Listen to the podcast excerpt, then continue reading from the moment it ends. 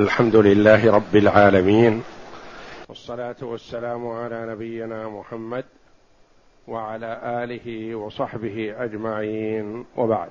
بسم الله. بسم الله الرحمن الرحيم. قال المؤلف رحمه الله تعالى باب قول الله تعالى أيشركون ما لا يخلق شيئا وهم يخلقون ولا يستطيعون لهم نصرا. قول المؤلف رحمه الله تعالى باب قول الله تعالى أيشركون ما لا يخلق شيئا وهم يخلقون ولا يستطيعون لهم نصرا ولا أنفسهم ينصرون. تقدم أن بوب المؤلف رحمه الله تعالى بقوله باب من الشرك الاستعاذة بغير الله. ثم قال باب من الشرك أن يستغيث بغير الله أو يدعو غيره. فبين أن الاستعاذة بغير الله شرك. وأن الاستغاثة بغير الله شرك. وأن من الاستغاثة بغير الله أن يدعو المرء غير الله.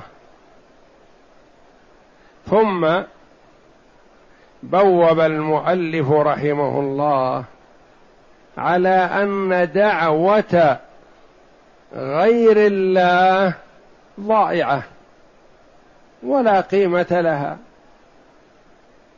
وأورد بعض الآيات القرآنية الواردة في هذا الخصوص. اولا بين أن الاستعاذة لا تجوز والاستغاثة لا تجوز ودعوة غير الله لا تجوز. ثم برهن على ما يقول بأن دعوة غير الله شرك أكبر. في قوله باب قول الله تعالى أيشركون ما لا يخلق شيئا وهم يخلقون؟ ولا يستطيعون لهم نصرا ولا أنفسهم ينصرون. هل هؤلاء صالحون لأن يدعوا من دون الله أو يدعوا مع الله ما لا يخلق شيء. ما يستطيع يخلق ذباب. إن الذين تدعون من دون الله لن يخلقوا ذبابا ولو اجتمعوا له. لو اجتمع من في أقطارها من أهل الأرض كلهم على أن يخلقوا ذباب بروح ما استطاعوا. ها الطائر الحقير اللي ما هو شيء. وإن يسلبهم الذباب شيئا لا يستنقذوه منه. الذباب الضعيف الحقير لو سلبهم نقطة سمن أو عسل أو كذا راحت. ما استطاعوا أن يخلصوها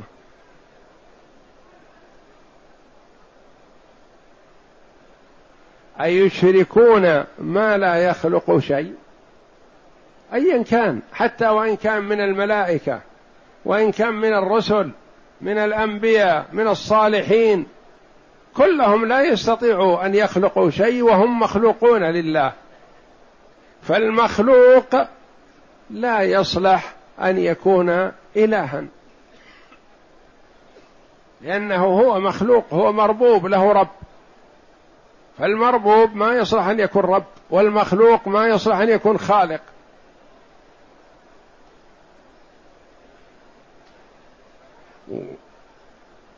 وهم يخلقون. هم ما يستطيعوا أن يخلقوا وهم في حد ذاتهم في أنفسهم مخلوقون لله. ولا يستطيعون لهم نصرا.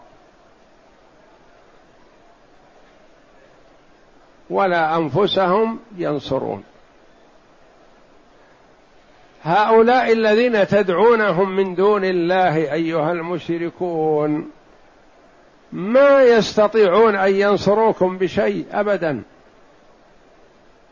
واعلم أن الأمة لو اجتمعوا على أن ينفعوك بشيء لم ينفعوك إلا بشيء قد كتبه الله لك.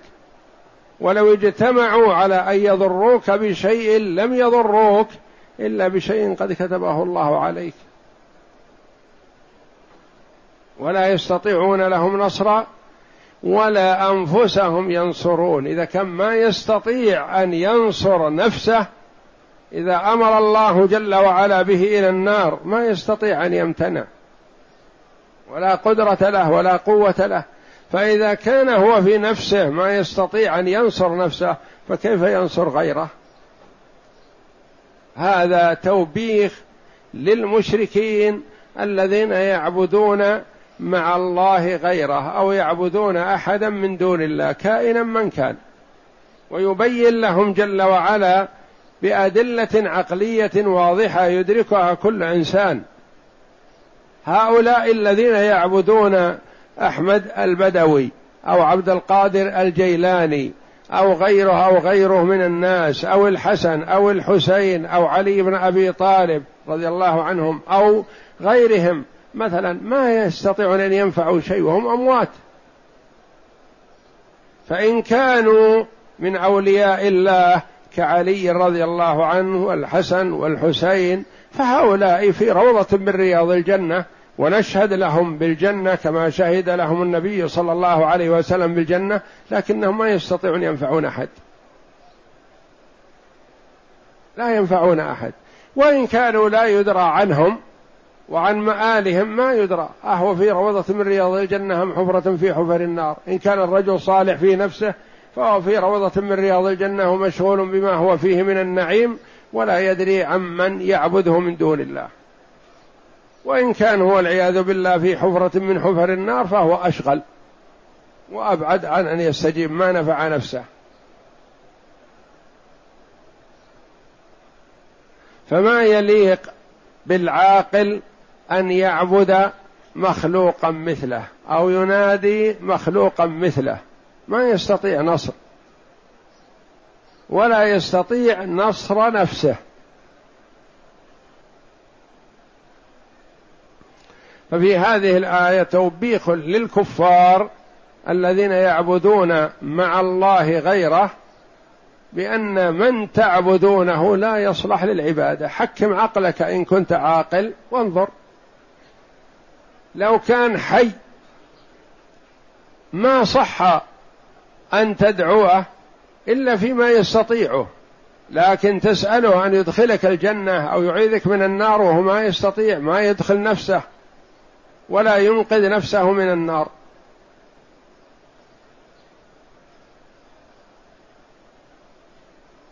فالله جل وعلا يلوم الكفار ويوبخهم ويبين لهم ضلالهم وفساد عقولهم. بأنهم يعبدون من لا يصلح للعبادة. نعم. وقوله والذين تدعون من دونه ما يملكون من قطمير. وقوله جل وعلا والذين تدعون من دونه ما يملكون من قطمير. ما يملكون من قطمير. ما يملك ولا يستطيع أن يوجد شيء وليس له ملك إلا ما أعطاه الله جل وعلا. والقطمير ما هو؟ هو اللفافة الخفيفة التي على النواة. نواة التمر عليها لفافة خفيفة هذه تسمى قطمير. وفيها نقرة في ظهرها تسمى نقير. وفيها خيط في وسطها يسمى فتيل. وكل الثلاثة ذكرها الله جل وعلا في القرآن في هذه النواة الصغيرة فيها ثلاث يتحدى كفار قريش وغيرهم من الكفار هل آلهتكم تملك شيئا من هذا الشيء اليسير؟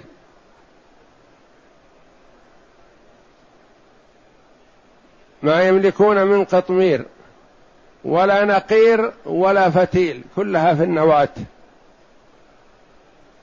ما يملكون من قطمير فهل يصح أن يعبد من دون الله؟ وهو بهذه الصفة.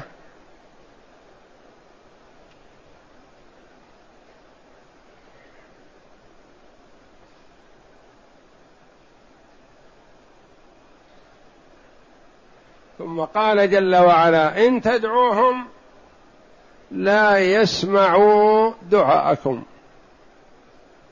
ولو سمعوا على فرض المحال إنهم يسمعون ولو سمعوا ما استجابوا لكم. ويوم القيامة يكفرون بشرككم ولا ينبئك مثل خبير وهو الله جل وعلا. يخبرك الله جل وعلا وهو الخبير والعليم. إن تدعوهم ما استجابوا لكم. إن تدعوهم لا يسمعوا دعاءكم. لو تصرخ عند الميت افعل لي كذا وأعطني كذا. الطفل الصغير ينتقدك يقول هذا ميت شلون تناديه؟ إن تدعوهم لا يسمعوا. ولو على فرض إنهم يسمعون. لأن النبي صلى الله عليه وسلم لما قذف قتل بدر من الكفار في القليب بعد ثلاثة أيام من قتلهم وقد جيفوا وأنتنوا ناداهم النبي صلى الله عليه وسلم في القليب وبأسمائهم وأسماء آبائهم. هل وجدتم ما وعد ربكم حقا؟ فإني وجدت ما وعدني ربي حقا. قالوا يا رسول الله كيف تكلم أناسا قد جيفوا؟ جيف.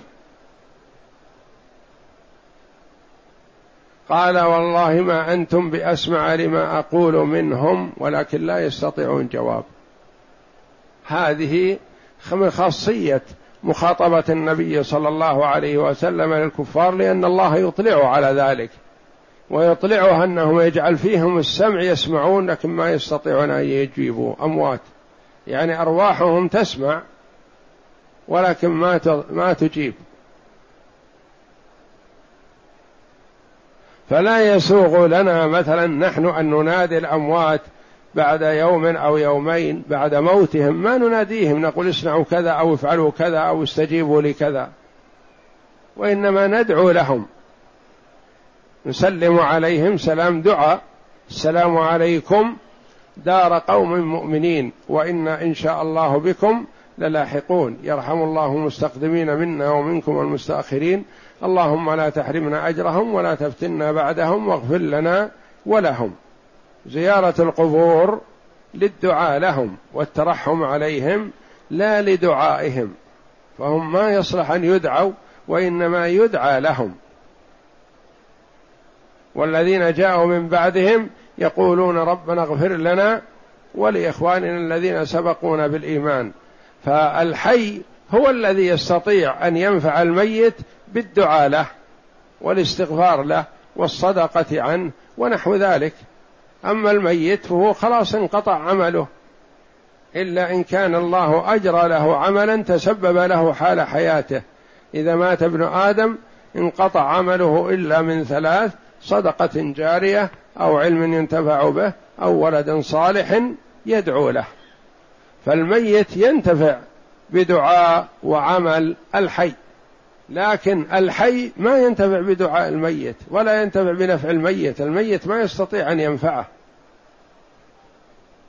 ولا يستطيع نفعه بشيء إلا بعد إذن الله جل وعلا.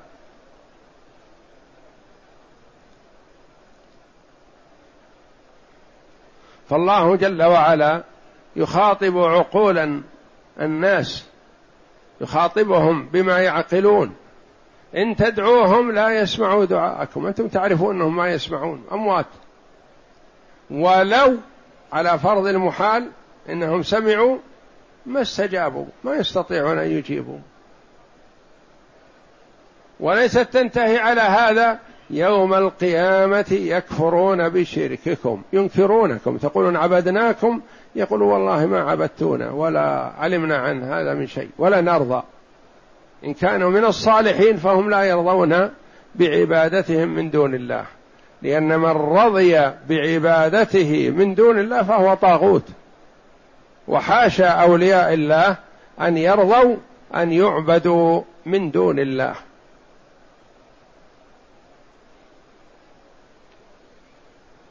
نعم. وفي الصحيح عن أنس قال شج النبي صلى الله عليه وسلم يوم أحد وكسرت رباعيته فقال كيف يفلح قوم شجوا نبيهم فنزلت ليس لك من الأمر شيء وفي الصحيح يعني هو هذا الحديث في الصحيحين. عن أنس بن مالك رضي الله عنه هذا الذي خدم النبي صلى الله عليه وسلم عشر سنين. من قدومه النبي من قدوم النبي صلى الله عليه وسلم إلى المدينة حتى لحق بربه في السنة الحادية عشرة. وأنس يخدمه. وأنس أمه أم سليم رضي الله عنها الصحابية الفقيهة العالمة. جاءت إلى النبي صلى الله عليه وسلم حين قدومه إلى المدينة قالت يا رسول الله ما من أحد من أهل المدينة من رجل أو امرأة يستطيع أن يهدي إليك إلا أهدى وأنا أهدي إليك ولدي هذا يخدمك. وأتأملت من النبي صلى الله عليه وسلم أن يقبله فقبله صلى الله عليه وسلم ودعا له. دعا له بطول العمر فطال عمره وأن يبارك له في ماله وولده فبورك له في ذلك.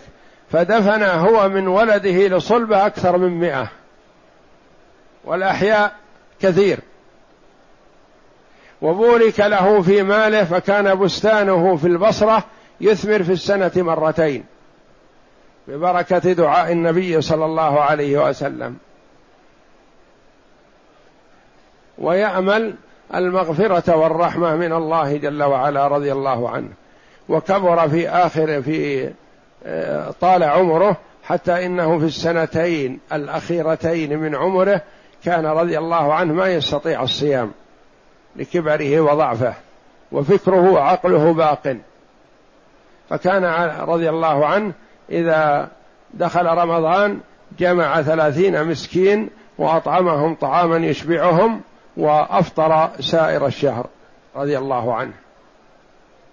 لأن من لا يستطيع الصيام فإن كان يأمل القدرة على القضاء فيقضي ولا يطعم.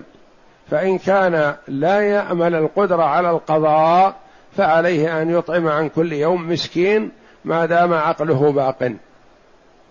وليس عليه شيء لا قضاء ولا غيره ما دام مثل بعض الأمراض المستعصية والتي لا يأمل المريض فيها أن يقدر على الصيام مستقبلا فهذا يطعم عن كل يوم مسكين. وإن كان يأمل القدرة على القضاء فإنه يقضي متى ما قدر على القضاء.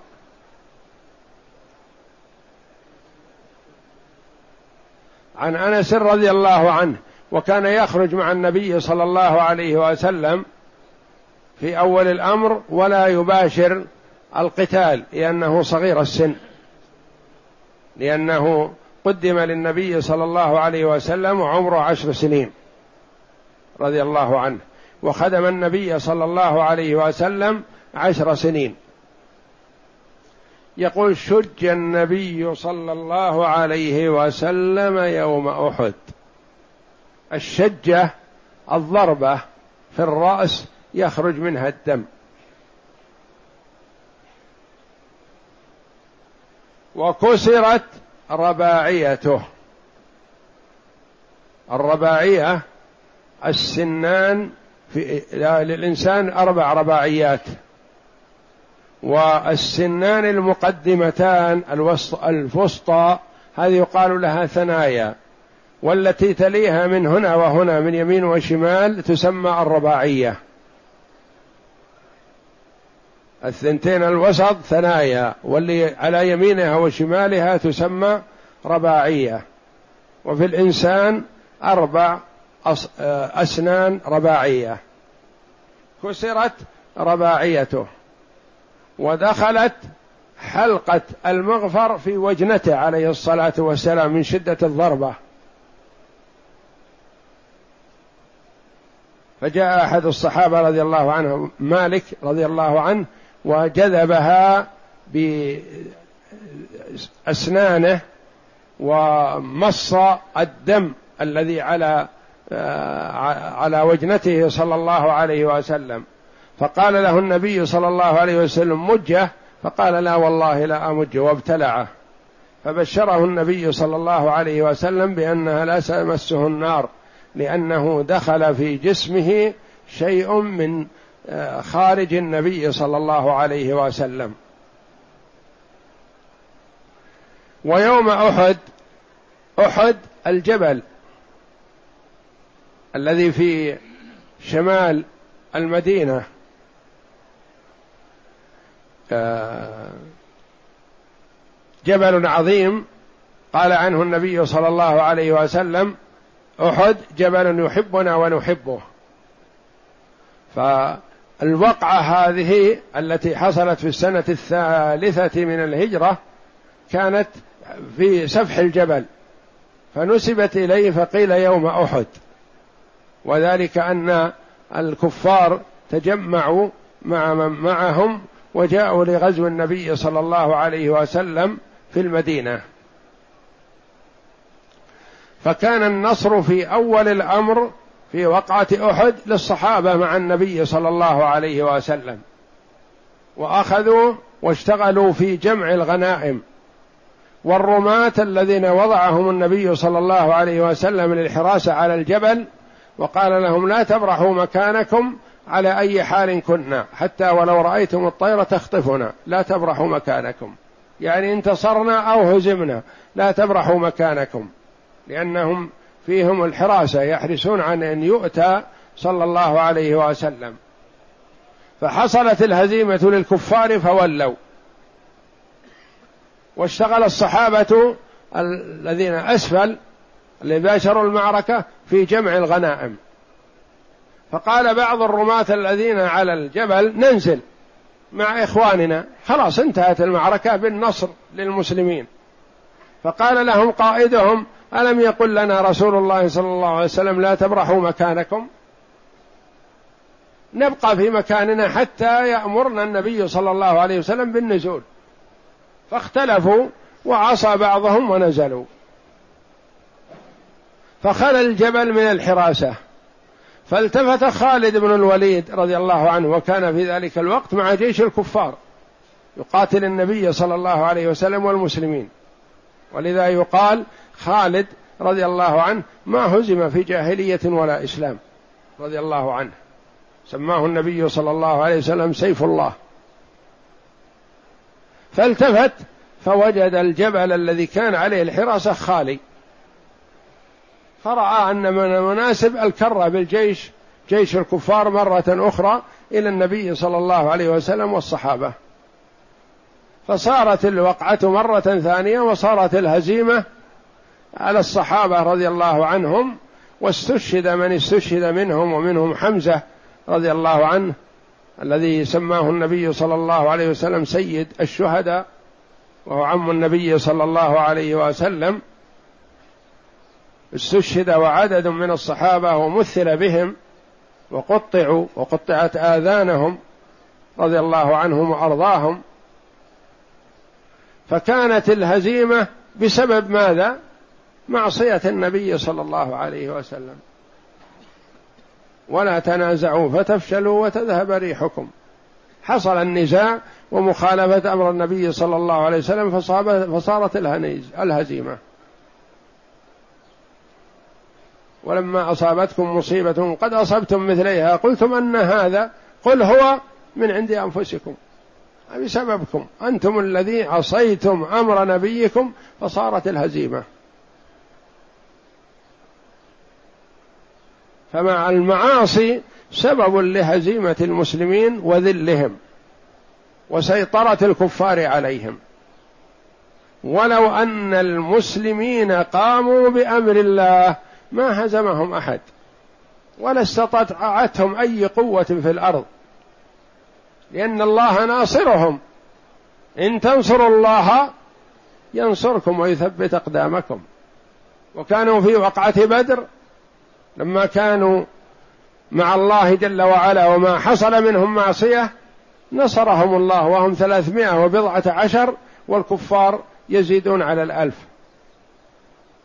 والمسلمون ضعف ما معهم طعام ولا مركوب ولا زاد ولا قوة ولا سلاح والكفار معهم الشيء الكثير. لكن الله جل وعلا أيد المسلمين بالملائكة.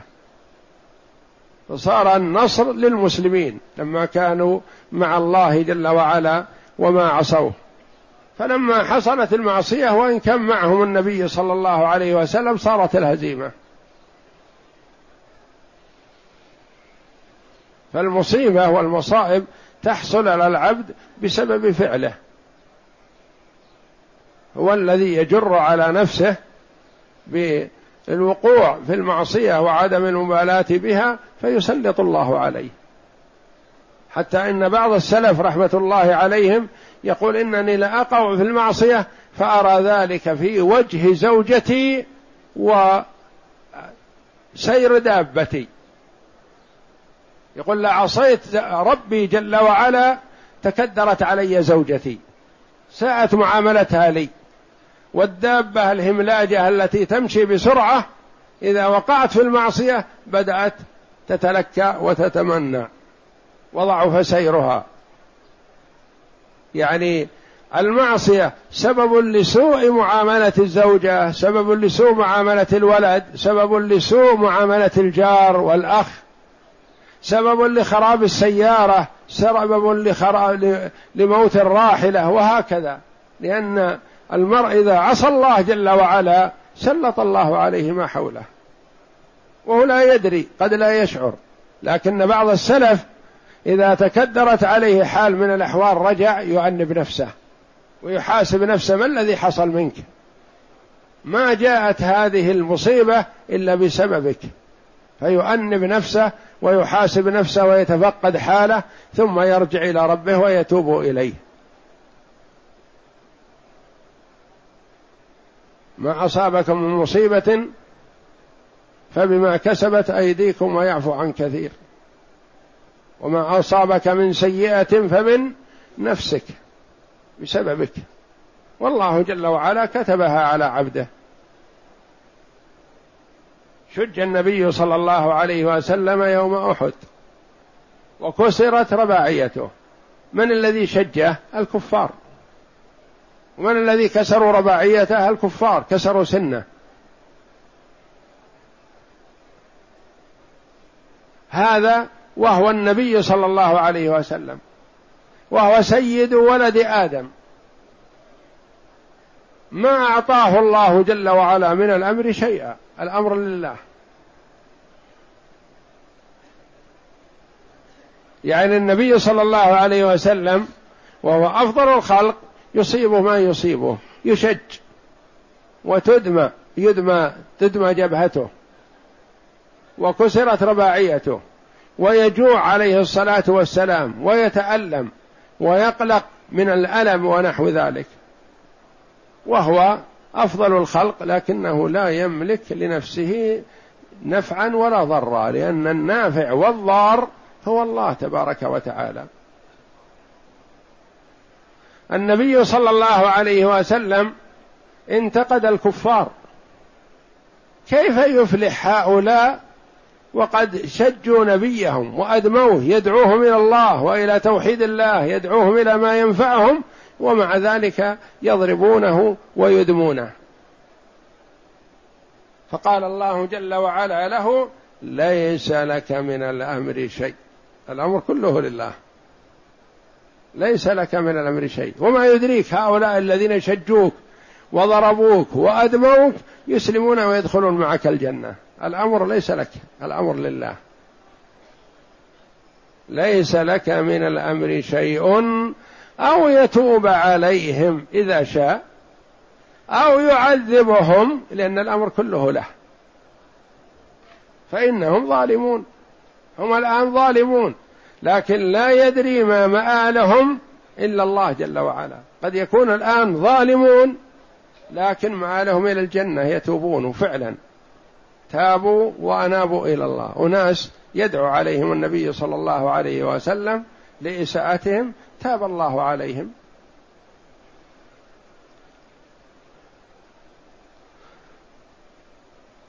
فالمؤلف رحمه الله يسوق هذا الحديث للأمة بأن النبي صلى الله عليه وسلم وهو سيد ولد آدم وهو أفضل الأنبياء والرسل صلوات الله وسلامه عليهم أجمعين والرسل أفضل بني آدم وهو أفضلهم عليه الصلاة والسلام ومع ذلك ما يملك من الأمر شيء.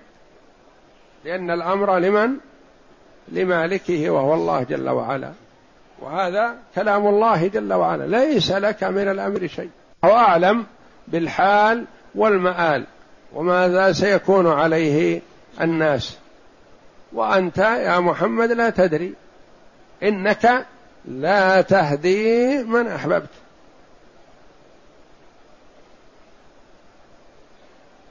ولا يدري ماذا سيحصل عليه غدا عليه الصلاة والسلام لأنها الأمور الغيبية ما يعلمها إلا إذا أطلعه الله جل وعلا على ما شاء من الغيب.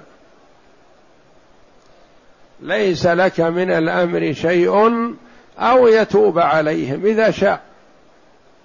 أو يعذبهم فإنهم ظالمون. هم الآن في حال الظلم. ما يمدح فعلهم. لكن ما يدرى ماذا سيكون مآلهم. لا يدري أحد إلا الله جل وعلا. نعم. وفيه عن ابن عمر رضي الله عنهما أنه سمع رسول الله صلى الله عليه وسلم يقول يقول إذا رفع رأسه من الركوع في الركعة الأخيرة من الفجر اللهم ألعن فلانا وفلانا بعدما يقول سمع الله لمن حمده ربنا ولك الحمد فأنزل الله ليس لك من الأمر شيء وفيه في رواية وفي رواية يدعو على صفوان بن أمية وسهيل بن عمرو والحارث بن هشام فنزلت ليس لك من الأمر شيء. وفيه أي في الصحيح عن ابن عمر رضي الله عنهما عبد الله بن عمر رضي الله عنه. إذا قيل ابن عمر فلا ينصرف إلا لعبد الله وإلا فعمر له أولاد كثير. لكن إذا قيل ابن عمر فهو عبد الله لأنه أكبرهم وهو المحدث المشهور الذي حفظ عن النبي صلى الله عليه وسلم كثيرا من الأحاديث رضي الله عنه. أنه سمع رسول الله صلى الله عليه وسلم يقول إذا رفع رأسه من الركوع في الركعة الأخيرة من الفجر كان الصحابة يحرصون على القرب من النبي صلى الله عليه وسلم فكان يسمع النبي ماذا يقول بعد الرفع من الركوع وهو يدعو سرا لكنه يسمع منه. متى؟ بعد الرفع من الركوع لأن بعد الرفع من الركوع موطن من مواطن الدعاء. موطن من مواطن الدعاء في الصلاة بعد الرفع من الركوع. يقول المرء سمع الله لمن حمده الإمام والمنفرد ويقول الجميع الإمام والمنفرد والمأموم ربنا ولك الحمد حمدا كثيرا طيبا مباركا فيه. ملء السماوات وملء الأرض وملء ما شئت من شيء بعد. أهل الثناء والمجد. أحق ما قال العبد وكلنا لك عبد. لا مانع لما أعطيت ولا معطي لما منعت ولا ينفع ذا الجد منك الجد. ويدعو بما شاء من الدعاء. لأن الموطن هذا موطن دعاء. فابن عمر سمع الرسول صلى الله عليه وسلم يدعو بعد أن يقول سمع الله لمن حمد ربنا ولك الحمد يدعو على كفار اللهم لعن فلانا وفلانا يسميهم بأسمائهم لأنهم آذوا الله ورسوله وآذوا المسلمين فكان عليه الصلاة والسلام يدعو عليهم.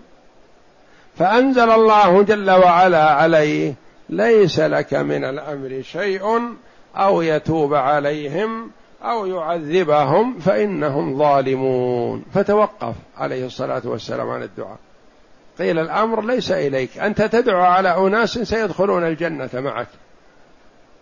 أنت تدعو على أناس الآن سيكونون أنصارا للإسلام والمسلمين. سيكونوا قادة من قادة الفتح. ما تدري. أنت يا محمد ما عندك شيء من علم الغيب. ليس لك من الأمر شيء. لا تدعو على هؤلاء. وما استجيب له. وهو أفضل الرسل صلوات الله وسلامه عليهم أجمعين ما استجيب له. لأن الإجابة من عند الله جل وعلا.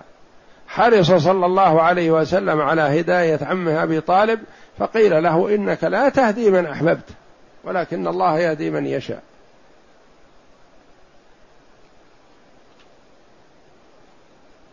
وفيه في رواية يدعو على صفوان بن أمية وسهيل بن عمرو والحارث بن هشام ثلاثة من كبراء الكفار كفار قريش في ذلك الوقت. كلهم أسلموا رضي الله عنهم هؤلاء الثلاثة. أسلموا وصاروا من أنصار الإسلام والمسلمين. دليل على أن الرسول عليه الصلاة والسلام لا يعلم الغيب. وإلا كان يدعو لهم يظنهم يموتون على الكفر. مثل ما مات أبو جهل وأبو لهب. وكانوا من ألد الأعداء في ذلك الوقت. فدعا عليهم النبي صلى الله عليه وسلم. وكان من ضمنهم أبو سفيان. فأسلم رضي الله عنه. وكان أول من قاتل في الردة رضي الله عنه. أبو سفيان أمره النبي صلى الله عليه وسلم على جهة نجران فتوفي النبي صلى الله عليه وسلم وهو هناك. وجاء من نجران إلى المدينة بعد وفاة النبي صلى الله عليه وسلم فرأى أناس ارتدوا عن الإسلام فقاتلهم. وقال أنتم من تعبدون؟ تعبدون محمد؟ محمد مات لكن العبادة لله الحي الذي لا يموت. ويروي أهل السير بأن أول من قاتل في الردة أبو سفيان الذي كان من ألد أعداء النبي صلى الله عليه وسلم. دليل على أن الأمر كله لله. فالنبي صلى الله عليه وسلم دعا على هؤلاء الثلاثة لأنهم اشتدت عداوتهم وآذوا النبي صلى الله عليه وسلم وآذوا الصحابة. ويؤلبون الكفار على قتال النبي صلى الله عليه وسلم ويجمعون الجيوش ولهم صولة وجولة في الباطل فدعا عليهم النبي صلى الله عليه وسلم لأنه لا يدري ما المآل وماذا ستكون عليه الحال. دعا الله أن يريحه من شرهم ويهلكهم ويبعدهم عن رحمته. فأنزل الله جل وعلا عليه ليس لك من الأمر شيء. الأمر ليس لك. عليك أنت لك وظيفة محددة الرسالة البلاغ. عليك البلاغ. وإدخال الجنة والإخراج منها وإدخال النار هذا إلى الله جل وعلا المالك. فإذا كان النبي صلى الله عليه وسلم وهو أفضل من وطئ الثرى عليه الصلاة والسلام فما بالك بمنات أو العزى اللي يقول أبو سفيان لنا العزى ولا عزى لكم حال كفره. ينادي المسلمين بعد معركة أحد هذه المعركة الفظيعة. يقول لنا العزى يعني العزى نصرتنا. لنا العزى ولا عزى لكم. قال النبي صلى الله عليه وسلم ألا تجيبوه؟ قالوا ماذا نقول؟ قال قولوا الله مولانا ولا مولى لكم.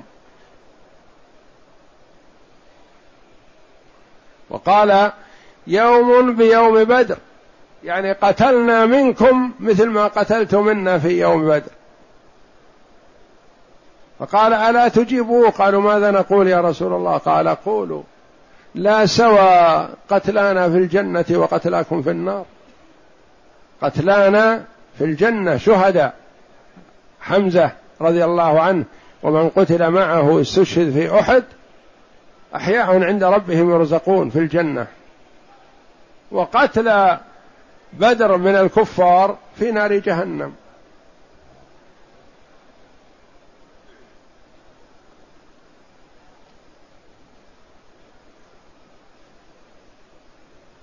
وقال ستجدون مثله يعني مثل بقتلاكم قتل المسلمين. وإني لم آمر بها ولم تسؤني. يعني ما كان هذا أمر صادر مني أقول مثلوا بهم وقطعوا آذانهم وأنوفهم وكذا. ما أمرتنا بهذا لكن هذا ما يسوءني. يعني لست مبالي. يبين أنه ما أمر بهذه المثلة لأنها ما ليست من الشيمة ولا من المروءة ولا من العقل. أن يمثل بأناس أموات. لكن يقول ما ساءتني أنا ما أمرت بها لكن ما ساءتني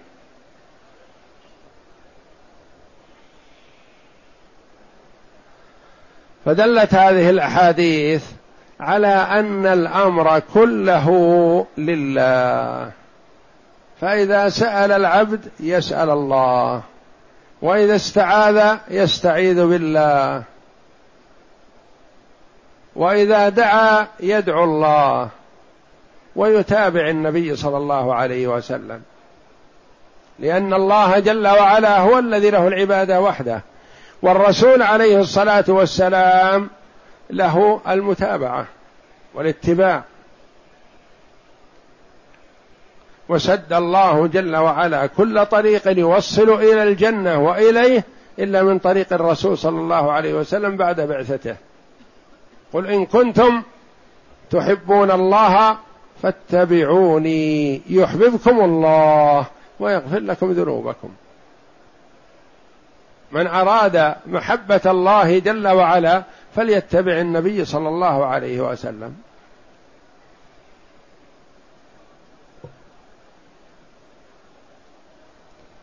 نعم. وفيه عن أبي هريرة رضي الله عنه قال قام فينا رسول الله صلى الله عليه وسلم حين أنزلت عليه وأنذر عشيرتك الأقربين قال يا معشر قريش أو كلمة نحوها اشتروا أنفسكم لا أغني عنكم من الله شيئا. يا عباس بن عبد المطلب لا أغني عنك من الله شيئا. يا صفية بنت رسول عمة رسول الله صلى الله عليه وسلم لا أغني عنك من الله شيئا. ويا فاطمة بنت محمد صلى الله عليه وسلم سليني من مالي ما شئت لا أغني عنك من الله شيئا. وفيه أي في الصحيح عن أبي هريرة رضي الله عنه. عبد الرحمن بن صخر وقد اختلف في اسمه والمشهور أن اسمه عبد الرحمن رضي الله عنه. وكان أسلم في السنة السابعة رضي الله عنه وهو من دوس. فهاجر إلى النبي صلى الله عليه وسلم في المدينة ولازمه وحفظ الأحاديث الكثيرة من النبي صلى الله عليه وسلم. وقال إن الناس سيقولون كيف حفظ أبو هريرة هذه الأحاديث وهو ما أسلم إلا متأخر. يقول الصحابة رضي الله عنهم الأنصار في زراعتهم وحرثهم والمهاجرون في الظرف في الأسواق وطلب الرزق. وأنا صحبت الرسول صلى الله عليه وسلم وتفرغت لهذا. فكان يحفظ الكثير عن النبي صلى الله عليه وسلم وهو من المكثرين من الأحاديث رضي الله عنه وأرضاه. وكان رضي الله عنه يسمع ويجلس مع النبي في النهار ويحفظ الأحاديث فإذا كان في الليل تأخر في النوم يذاكر ويستحضر ما حفظه وسمعه من النبي صلى الله عليه وسلم. فلذا أمره النبي صلى الله عليه وسلم بأن يوتر قبل أن ينام. والرسول عليه الصلاة والسلام كان وتره بعد النوم قبيل الفجر. وأوصى أبا هريرة وبعض الصحابة بالوتر قبل النوم لأن أبا هريرة كان يتأخر في النوم يستحضر الأحاديث. فمن لا فمن يخشى من نفسه عدم القيام فالأفضل أن يوتر أول الليل قبل أن ينام. ومن وثق من نفسه القيام آخر الليل فالوتر آخر الليل أفضل.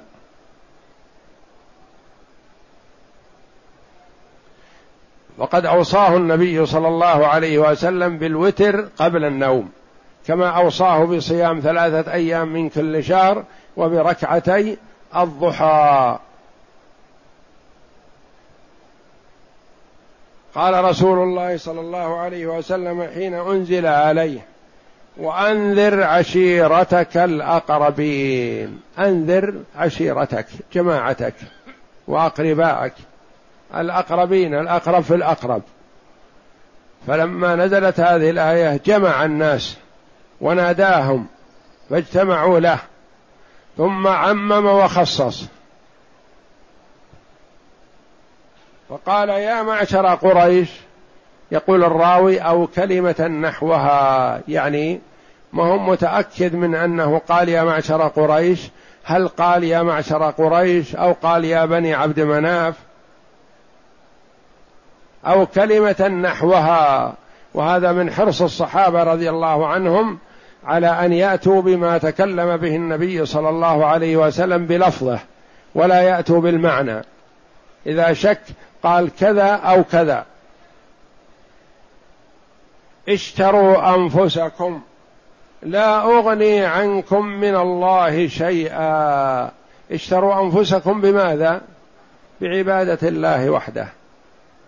ما تنفعكم الآلهة ولا تنفعكم الأموال ولا تنفعكم الأولاد. وإنما أنقذوا أنفسكم من النار بعبادة الله وحده بالإخلاص له بالتوجه إليه.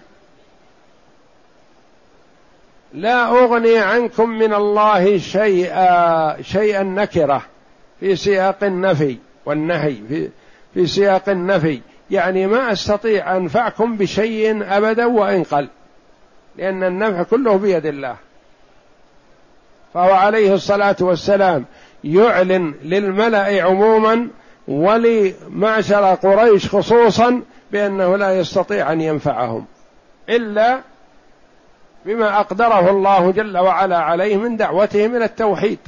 هذه أكبر فائدة وأكبر نفع.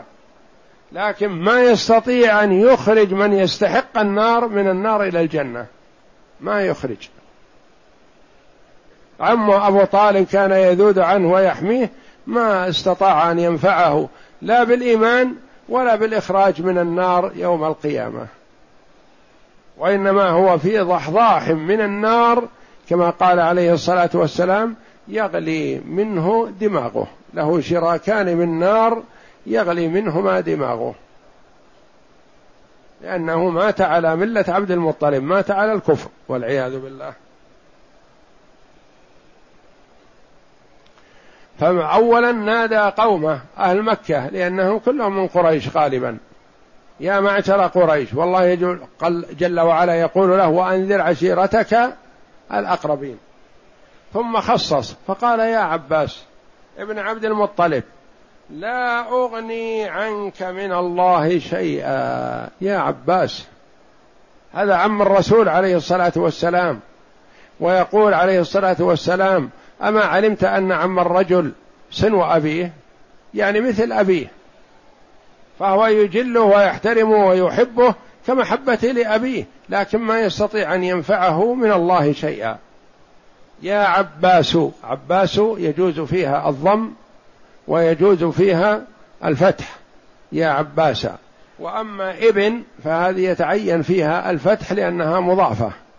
يا عباس ابن عبد المطلب. يا عباس ابن عبد المطلب. فابن يتعين فيها النصب.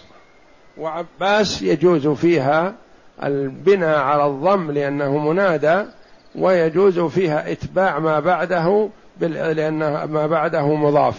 يا عباس ابن عبد المطلب. لا أغني عنك من الله شيئا. يعني أنقذ نفسك. أنت اعمل لنفسك. أنا ما أستطيع.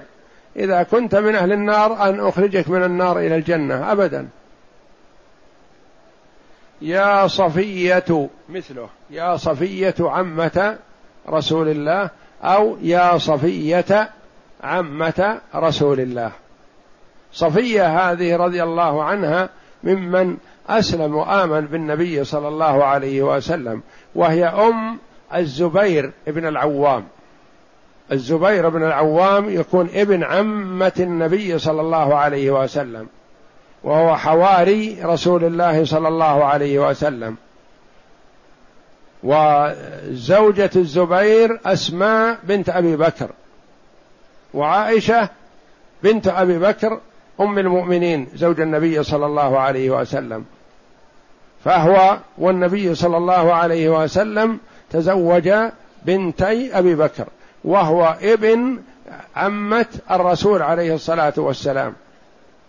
والزبير رضي الله عنه من العشرة المبشرين بالجنة.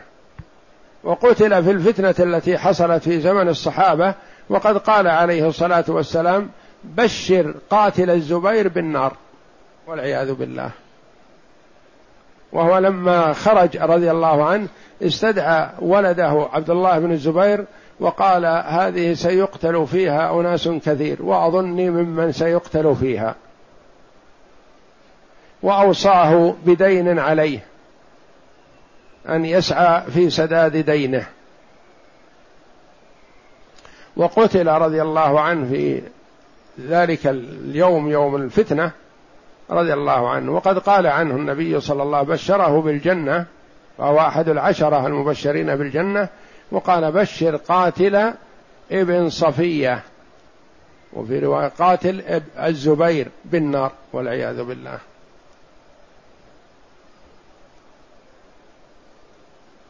يا صفية عمة رسول الله صلى الله عليه وسلم فهي صفية بنت عبد المطلب. أخت لعبد الله والد النبي صلى الله عليه وسلم. يقول لا أغني عنك من الله شيئا. ما أستطيع أن أنفعك. اجتهدي في طاعة الله أنت. اعملي لنفسك. لا تتكلي على قرابتك مني. لا تقولي سينفعني النبي صلى الله عليه وسلم في المحشر. سيشفع لي أنا عمته. لا انفعي نفسك أنت. لا أغني عنك من الله شيئا. يا فاطمة بنت محمد. انظر. أو عمم ثم بدأ بالتخصيص. عمم يا قريش يا معشر قريش أو كلمة نحوها يا بني عبد مناف. ثم قال يا عباس ثم قال يا صفية ثم قال يا فاطمة. أخص. يا فاطمة بنت محمد أو يا فاطمة بنت محمد. يصح في فاطمة الضم والنصب. وهي أصغر بنات النبي صلى الله عليه وسلم. وهي أول أهله لحوقا به بعد وفاته صلى الله عليه وسلم.